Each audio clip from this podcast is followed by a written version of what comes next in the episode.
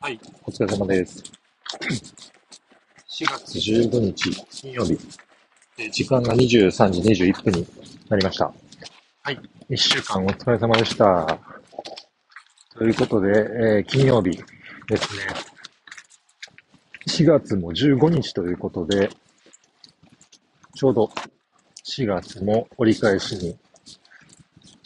来たということですね。4月、あと2週間弱ですかね。働いたら、ゴールデンウィーク。ということで、1週間、今週のゴールデンウィーク、あ、じゃあ今年のゴールデンウィークは、中日、カレンダー通りに行くと中日が、あ少し2日くらい休みがあるんですけど、あ、じゃあ平日があるんですけど、大体ですね、まあ、ここ休み取るんで、そうすると、1週間ちょっと丸々休みと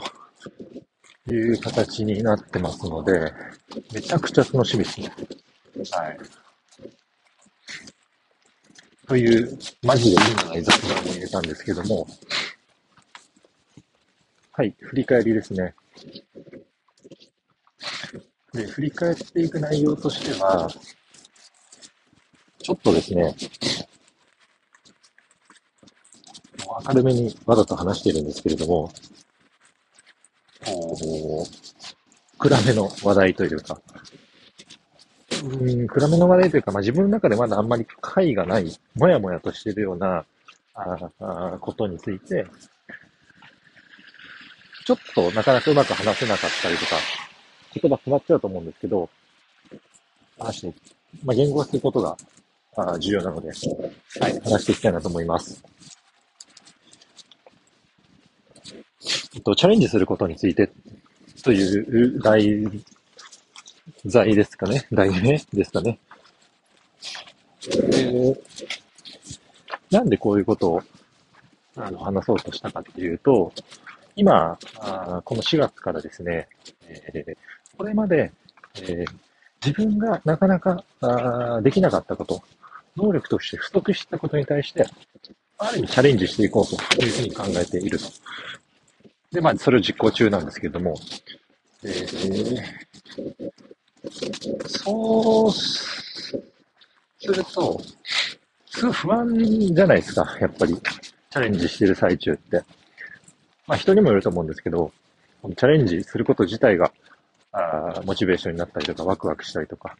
楽しめてやれる人って、まあいると思うんですけど、僕の場合は、チャレンジすることに対しては、まあ悪くなったのかな。あすごく不安だったりとか、あ心配が先に出てくるくるんですけど、そうなってしまうがゆえに、緊張感。が、あ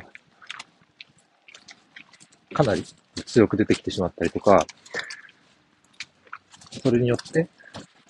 少しちょっと暗くなっちゃったりみたいな傾向があるんですけれども、まさに今そういう状況ですと。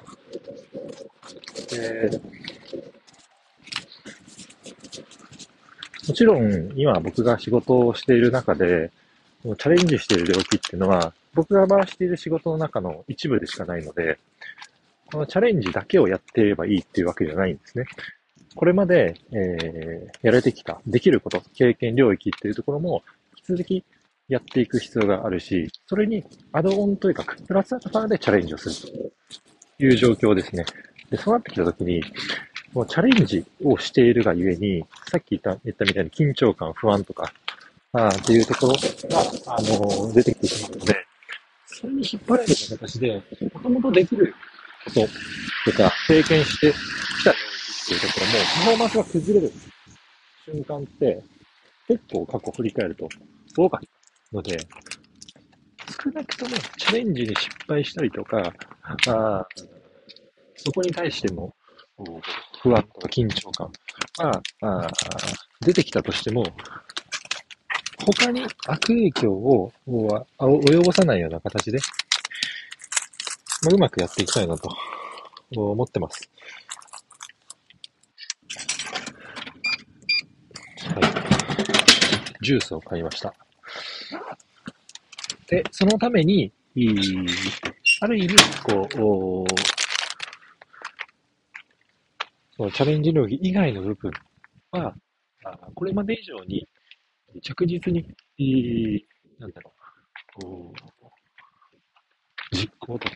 を積み重ねて、崩れないようにしていくという状態を、まあ、作る必要があるかなというところで、はい。短いんですけども、やっていきたいなと思います。ああ、ずっと疲れた一週間。やっぱり、さっき言ったみたいに緊張感とか、不安が続くので、